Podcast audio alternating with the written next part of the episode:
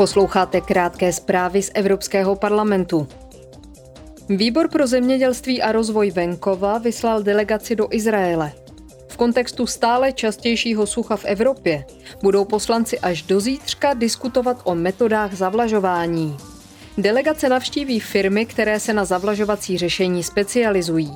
Prohlédnou si i vodní zařízení a zemědělské podniky, které používají metody přesného zavlažování.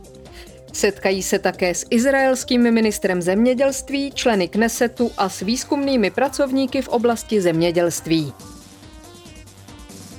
Delegace výboru pro zahraniční věci je v Japonsku a později navštíví Tajvan. Europoslanci se zde setkají s místními poslanci. Na pořadu jednání bude nejnaléhavější geopolitický vývoj v Indicko-Tichomořském regionu a v oblasti Jihočínského moře. V Tokiu se setkají se zástupci japonské vlády, japonskými poslanci a akademiky. Na Tajvanu budou probíhat diskuze s vysokými úředníky.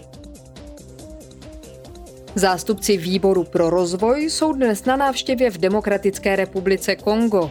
Účelem této cesty je diskutovat o tom, jak může Unie pomoci využít potenciál surovin této země k podpoře udržitelného rozvoje. Poslanci také povedou rozhovory o tom, jak zlepšit humanitární situaci v zemi. Změna je nutná zejména ve východních regionech, kde bylo mnoho lidí vysídleno v důsledku probíhajících konfliktů.